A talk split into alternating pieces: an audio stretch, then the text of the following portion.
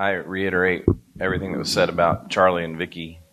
We actually got to go to dinner with them on Sunday night, and uh, it was good just to relax and chill out. And at one point, Charlie goes, I'm back. I'm back.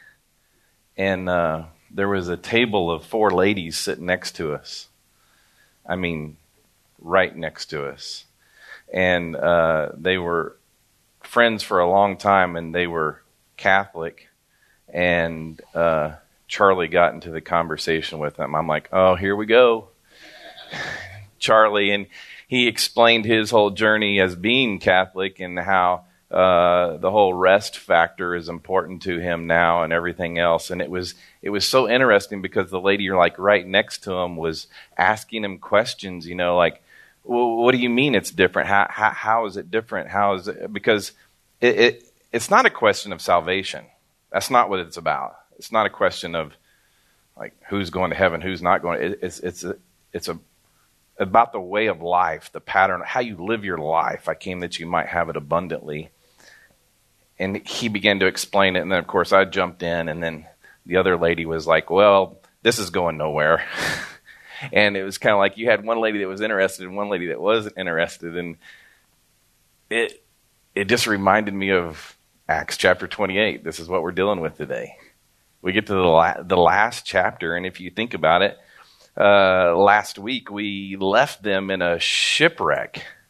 They had basically ran this ship ashore on a sandbar, and the back end ran into the front end, and it shattered.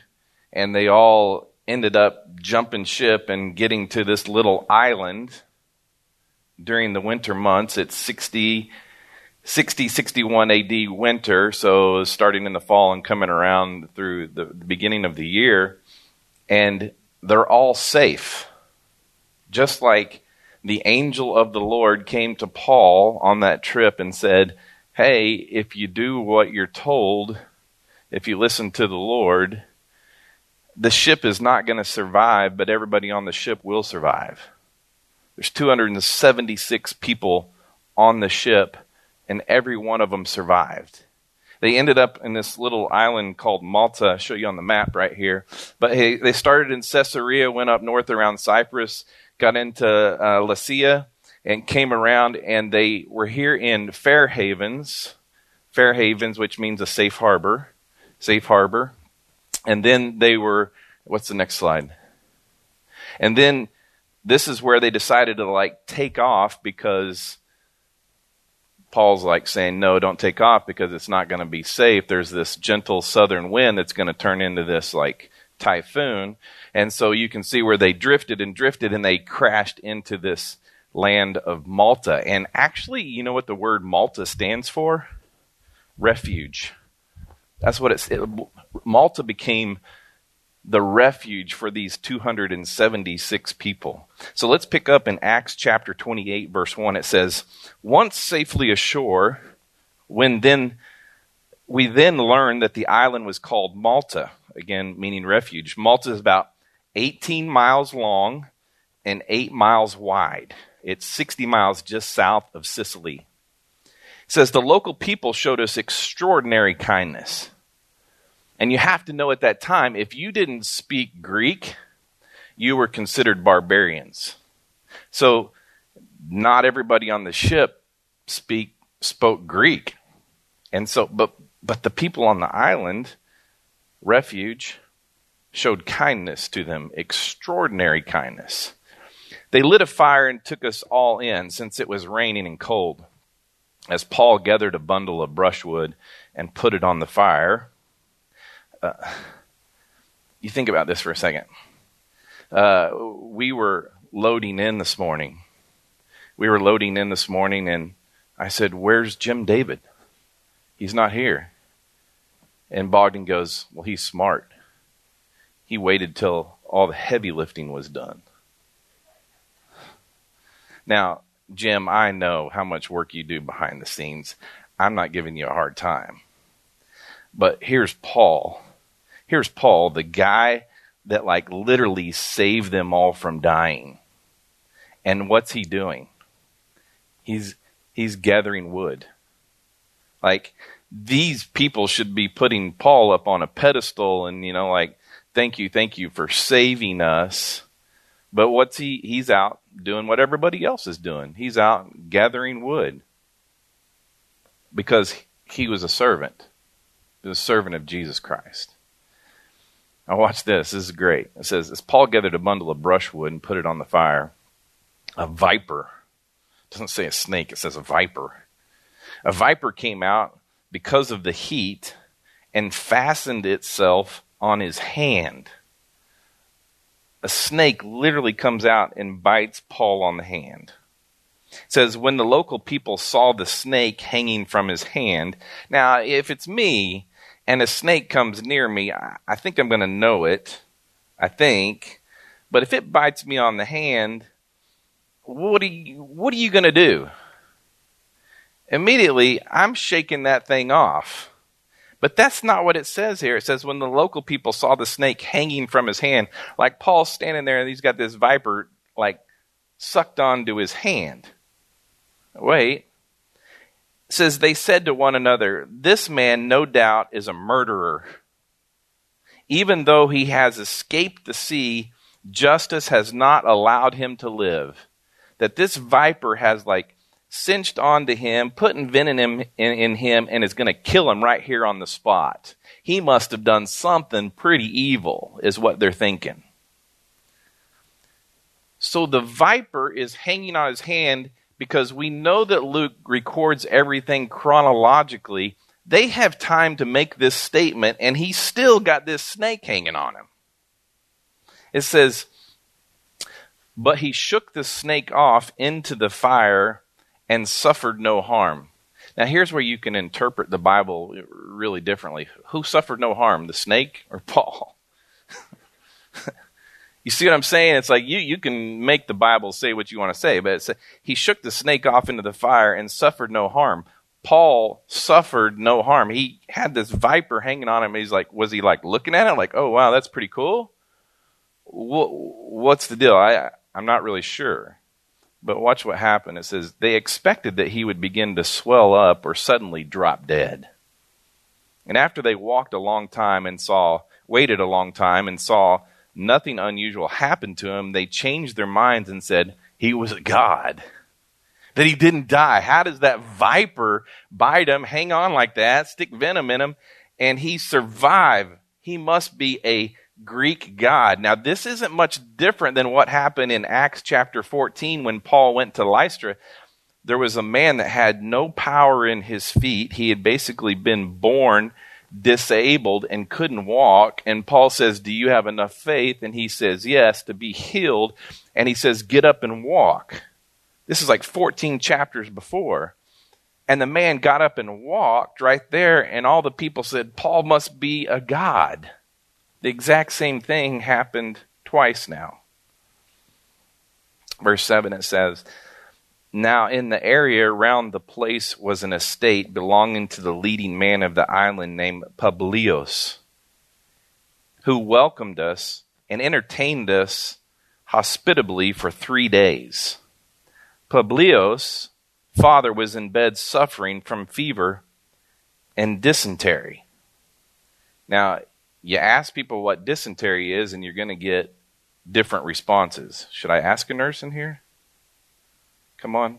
Should I? Therese, what is dysentery? It's a virus.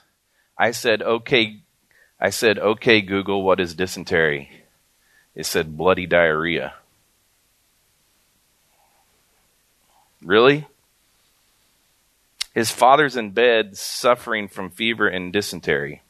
Paul went to him and praying and laid his hands on him. That's not what you do when somebody's sick, right? You usually stay away from them. And laying his hands on him, he healed him. And after this, the rest of those on the island who had diseases also came and were healed.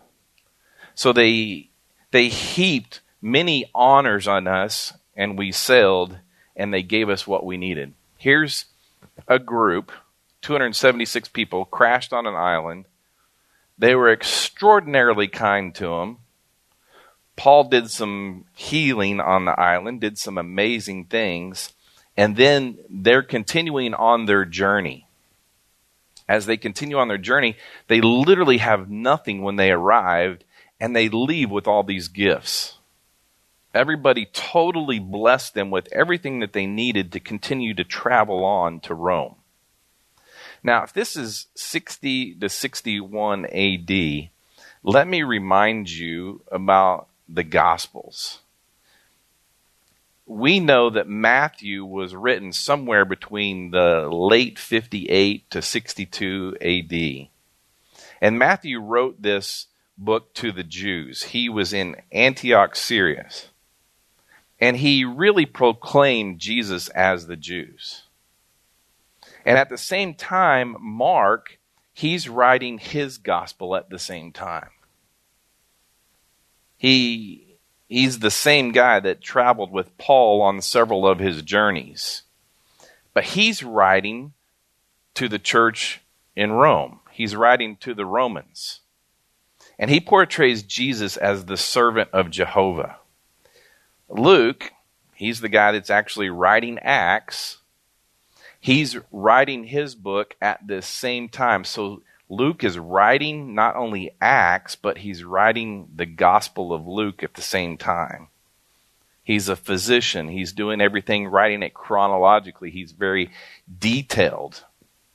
We know that he wrote his somewhere between 60 and 63 AD. And again, he's writing it from Rome. So as he gets to Rome, he begins writing the gospel, and he's going to portray Jesus as the Son of Man.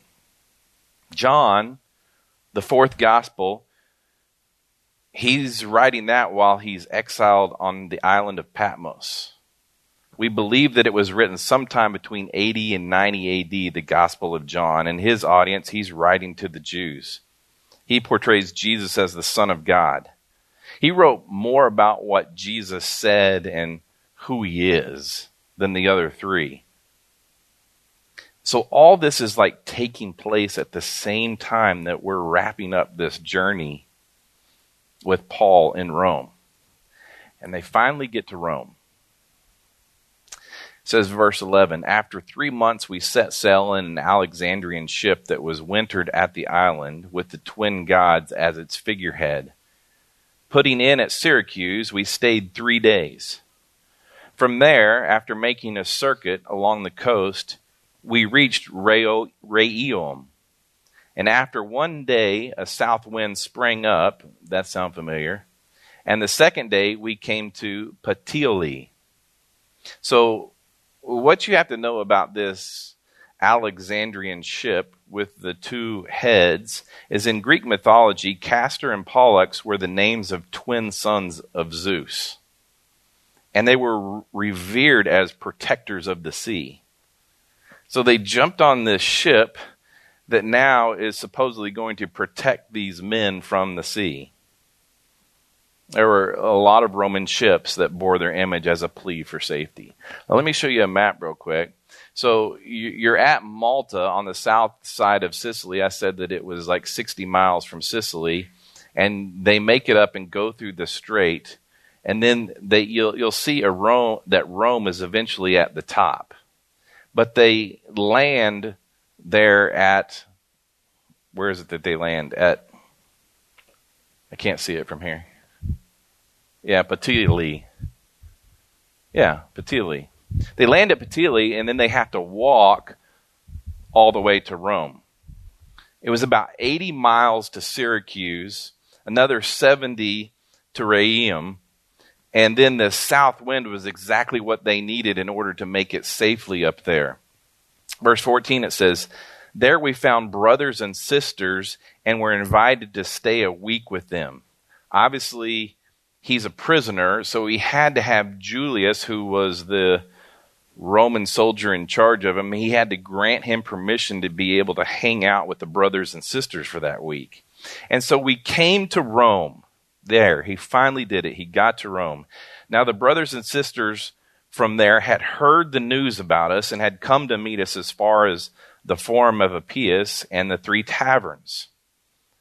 Julius and his entourage, right there, the party took this famous walkway the Appian Way and traveled 125 miles from Puteoli to Rome. The first group of Christians met Paul at the Forum of Appius, which was about 43 miles from Rome, and they walked with them. They literally heard Paul's coming to Rome finally. And then the second group, the three taverns, they were about 10 miles nearer to the city. When Paul saw them, he thanked God and took courage. To me, Paul's walking along this way. He's going to Rome, not knowing what to expect. And all these believers that he's written to four years earlier, he wrote the letter to Rome. And he says, I, I, I want to come see you. I'm anxious to come see you, but it's not my time yet. Now they've gotten this letter, they've read it, they've anticipated his arrival and they've come to meet him halfway. It's kind of like on Sunday mornings walking in here to Pinheads and just seeing everybody. You know, there's this just like this joy of being together and hanging out. I'm sure that it was probably even much greater than that. Verse 16 it says, When we entered Rome, Paul was allowed to live by himself with the soldier who guarded him. So, Paul finally arrives in Rome and he's under house arrest. He lives in his own private holding right there on the third floor of the Roman Insula, which is basically an apartment. And he had to pay his own rent. He's a prisoner, but he's paying his own rent. And not only is he paying his own rent, but he's chained to a Roman guard. A Roman guard that is changed every four to six hours. Like they take turns watching Paul in his house and they stay chained to him. I don't know how long the chain is. But that's let, us let's, think about this for a second.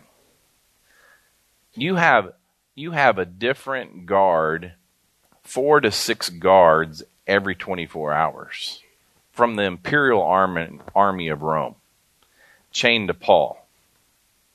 What's Paul doing? He's preaching to him. Every time he gets chained to him, he's like, Where'd we leave off? Let me tell you about what my Savior did. Let me tell you why he is the Messiah that all the Jews are looking for. Let me tell you, just let me tell you some stories that's happened, the process that the Lord's done in healing people around here. Let me tell you about my journey here. Like, this goes on for two years.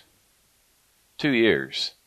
So the imperial armor, arm, army of Caesar is hearing the gospel 24 7. Literally.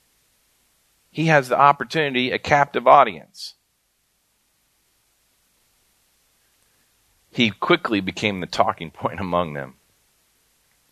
And eh, here, here's the same thing. Here, here, this is like my kids you know, he was allowed to have visitors, so he had people visiting him all the time.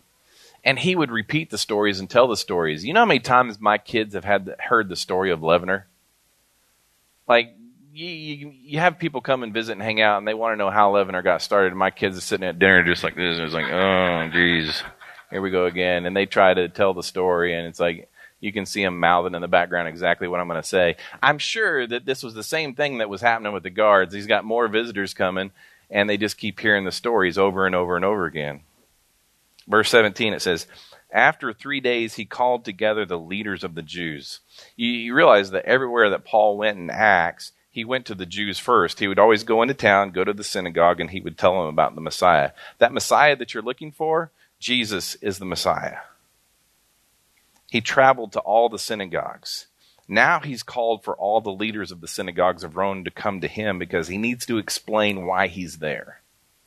When they had gathered, he said to them, Brothers, although I have done nothing against our people, the Jews, or the customs of our ancestors, I was delivered as a prisoner from Jerusalem into the hands of the Romans. After they examined me, they wanted to release me since there was no reason for the death penalty in my case. Because the Jews objected, I was compelled to appeal to Caesar. They objected and basically wanted they, they wanted to kill me, So the only safe plan that I had was appeal to Caesar and to come here to Rome. He says, even though I had no charge to bring against my people, for this reason I've asked to see you and to speak to you.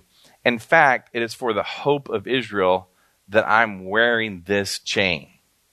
The apostle made it very clear to all his brothers, the leaders of the synagogues, that his appeal to Caesar must not be interpreted as an indictment against the Jewish nation. This isn't an indictment against you. Actually, he was a prisoner on behalf of the nation and the hope of all Israel. He's literally come there to tell the gospel of Jesus Christ. Verse 21, it says, Then they said to him, We haven't received any letters about you from Judea. None of the brothers has come and reported or spoken anything evil about you. But we want to hear what your views are, since we know that people everywhere are speaking against this sect. The things that you're teaching, people are speaking bad about you. But we don't have anything from Jerusalem. No one's no one said anything. Said after arranging a day with him, they put it on their schedule. Many came to him at his lodging. From dawn to dusk, he expounded and testified about the kingdom of God. He tried to persuade them about Jesus from both the law of Moses and the prophets. So on the day that they appointed, Paul spent from morning till evening explaining the scriptures. And not only did he explain, when you say the scriptures, the only scriptures they had were the Old Testament. Because remember, we said they're in the process of writing the Gospels right now. Yeah, they had the letter of Romans and Corinthians and things like that that Paul had written, but he's going back through the Pentateuch, the Torah, the first five books. He's going through the history books, he's going through the prophets, and he's explaining the whole message to them in light of you've been we've been waiting for this Messiah all our life. And now Jesus has come and he's literally fulfilled most of the prophecies already. The rest are yet to be fulfilled. So he dialogued this way with the Jews in one synagogue after another. And now he's sharing the word with the leaders of the many synagogues there in Rome. Well, watch this, verse 24. Some were persuaded by what he said, but others did not believe. Disagreeing among themselves, they began to leave after Paul made one statement. The Holy Spirit was right in saying to your ancestors through the prophet Isaiah. Paul takes one statement from the scriptures from the prophet of Isaiah, the book of Isaiah, and he says, Go to these people and say, You will always be listening, but never understanding.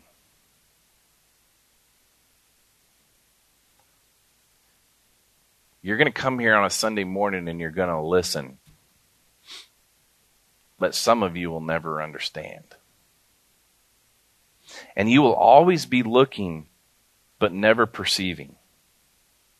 For the hearts of these people have grown callous. Their ears are hard of hearing, and they have shut their eyes. Otherwise, they might see with their eyes and hear with their ears and understand with their heart and turn, and I would heal them. It's one thing to listen, but it's quite something else to hear.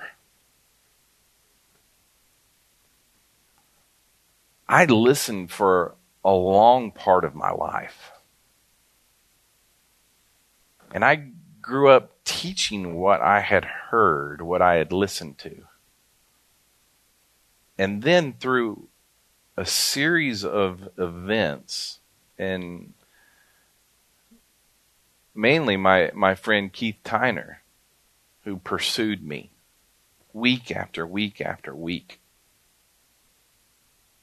I began to hear a different message. Same Bible, same scripture, different mindset. It wasn't about salvation. It wasn't about whether I was going to heaven or not. It was about how I lived out my daily life.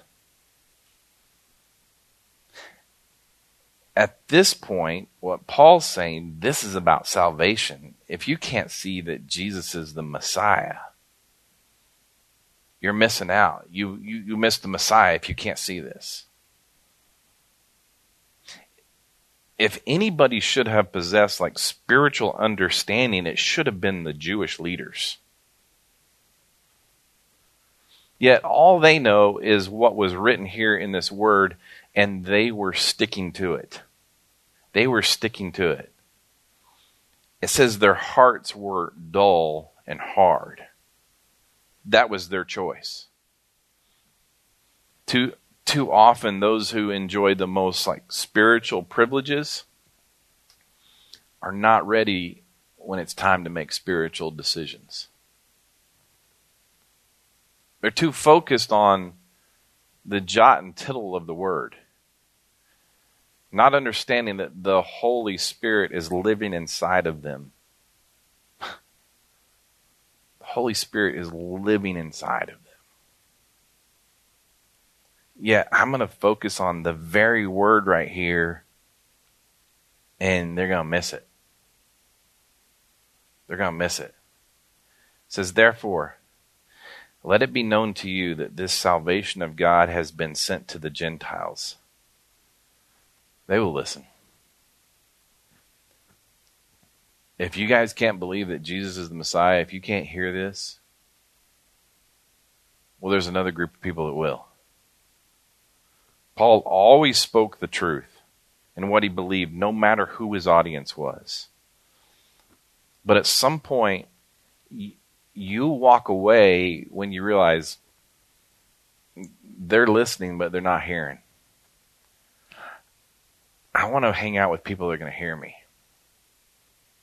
I don't have time for people that are going to listen and disagree. If if they don't want to listen to me, that's fine. You know, you walked in. I didn't bring you here. We don't really promote this place. We're just teaching the word. And if you don't like it, you can go somewhere else. And this is literally what Paul's like saying. He's like, it, it, if you don't want to hear it, I'm going to take it to the Gentiles. This is like one of the major themes of Acts how the gospel moved from the Jews to the Gentiles and from Jerusalem to Rome. It moved because Paul. Verse 30, I got two verses left. Paul stayed two whole years in his own rented house. Again, he was responsible for his own rent money. I, you know, we don't talk about money around here, but the Lord is taking care of us. I don't think Paul talked about money, but he was taken care of. And he welcomed all who visited him, proclaiming the kingdom of God and teaching about the Lord Jesus Christ with all boldness and without hindrance. Paul just being Paul. I'm going to talk about Jesus till my dying day. I want to talk about Jesus who are willing to hear. If you can't hear, there's nothing I can do about it. That's the end of Acts. But just let me give you a little, we're not done, but just let me give you a little precursor of what happens based upon the letters that Paul writes next while he's in Rome. During this two years in Rome, Paul wrote Philippians, he wrote Ephesians, he wrote Colossians, and Philemon. He was expected to be released, and I think that most people believe that he was released for a period of time, and then he was arrested again. During that time that he was released, he had Timothy with him, as well as John Mark, Luke, Aristarchus, Epaphras, Justus, and Demas. We can see that in Colossians and Philemon. He also met Philemon's runaway slave. We'll get to that story, Onesimus. but he met him and led him to faith in Jesus Christ. Epaphroditus brought a gift to him from the Philippian church and almost died ministering to Paul. Tychicus was Paul's mailman who delivered Ephesians, Colossians, and Philemon. Dr. Luke, who wrote this book, he ended this book before, before Paul's case had ever come to court and come to decision.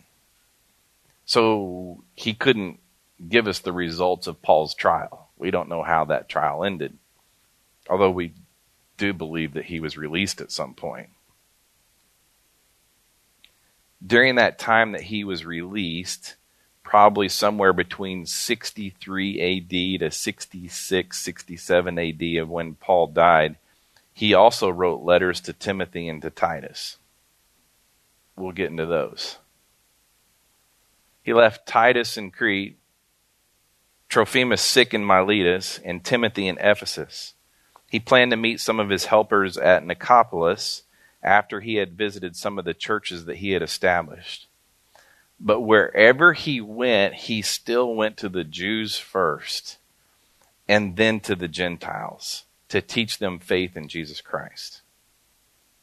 Eventually, he got arrested again, probably about the year 67 AD, and the time and the situation changed drastically at this point. It's like everything changed for Paul. He didn't live in a house this time, but he was chained in a prison and treated like a criminal this time. Winter was coming, remember, and he asked Timothy, Bring me my cloak, I'm cold.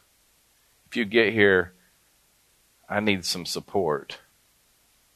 But the saddest thing about this second imprisonment was he's being forsaken by the Roman believers, the people in Rome, the church in Rome that he's like ministered and taught. Now all of a sudden they're turning on him. What? the great apostle to the Gentiles was abandoned by the very people he came to assist. Even Demas forsook him. And Luke ended up being the only one with him. The family of Onesiphorus ministered to his needs, but he still longed for Timothy and Mark to come to be at his side. Paul knew that his time was coming. And then tradition tells us that he was beheaded at Rome around 67, 68 AD. But all the days of Paul's life, from that moment of his conversion experience, where Jesus appeared to him and he came to know Jesus as his Lord and Savior, every conversation he had, Jesus is the Messiah. Jesus is the Messiah. He's the Savior. If you believe, if you just believe, everything changes. The adventure changes. Doesn't matter about shipwrecks, doesn't matter about grief, doesn't matter about chaos, doesn't matter about the adventure changes. It's as Matt was saying earlier. All you have to do is rest. Doesn't mean I don't do anything. We know Paul did, we know Paul did stuff. But it was because the Holy Spirit inside of Paul did it through Paul. Just as Jesus said, These miracles you've seen me do, I didn't do them, my Father did them. Paul's saying the same thing. There's a holy living God inside of me that's that's teaching, that's healing, that's loving, in the midst of chaos.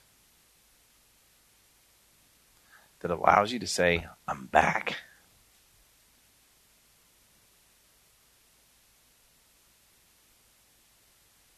Lord, I pray that the ears in here are able to hear.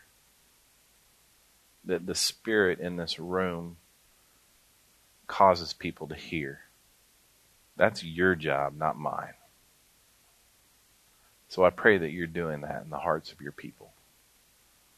People that you love, your children, that you've made holy and you've redeemed and you've perfected. I trust that you'll do that today. And I pray these things in Jesus' name. Amen.